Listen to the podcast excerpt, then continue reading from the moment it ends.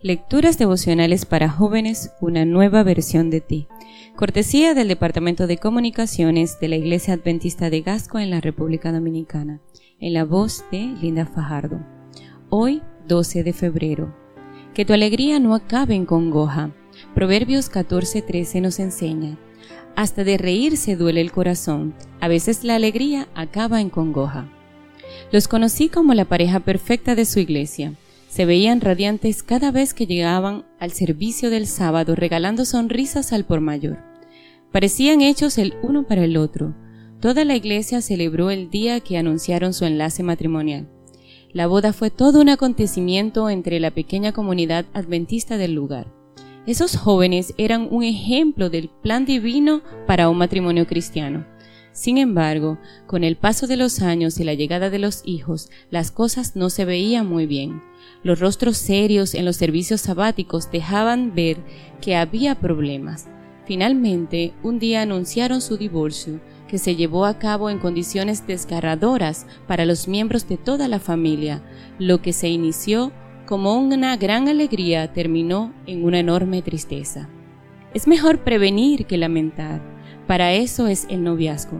Te puede ayudar a conocer a una persona para saber si puedes convivir con ella el resto de tu vida. El problema es que muchos jóvenes no saben qué buscar en sus respectivas amistades sentimentales. He aquí algunas recomendaciones. 1. Objetividad. Se trata de una habilidad para diferenciar los hechos de los sentimientos que los acompañan y actuar basándose en los primeros. Esto es muy importante para reconocer los errores y hacer planes para modificarlos. Segundo, estabilidad emocional. Es fundamental para enfrentar la realidad con serenidad y dominar las circunstancias y no a la inversa. 3. Concepto correcto de la relación entre amor y matrimonio. El amor es un principio. Los sentimientos agradables resultantes de ponerlo en práctica pueden variar según las circunstancias. 4. Sentido de responsabilidad. Cumplir con los compromisos, aceptar los errores sin buscar culpables. 5. Relaciones interpersonales altruistas, sentido de cooperación, comprensión y apoyo. Sexto, capacidad para resolver problemas. Los problemas no se resuelven solos, más bien demandan soluciones. 7. Temperancia, desarrollo del dominio propio y respeto por el cuerpo, nada de vicios.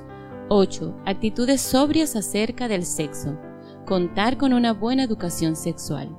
9. Pensamientos independiente.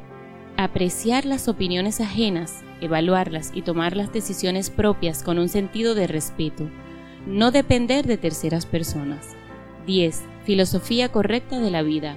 Conceptos filosóficos, religiosos e ideológicos adecuados. Todos los tenemos y los reflejamos en la vida diaria, aunque no seamos conscientes de ello. Hoy, pide al Señor capacidad para desarrollar estas virtudes y su dirección cuando te toque vivir una relación amorosa. Dios te bendiga y que tengas un lindo día.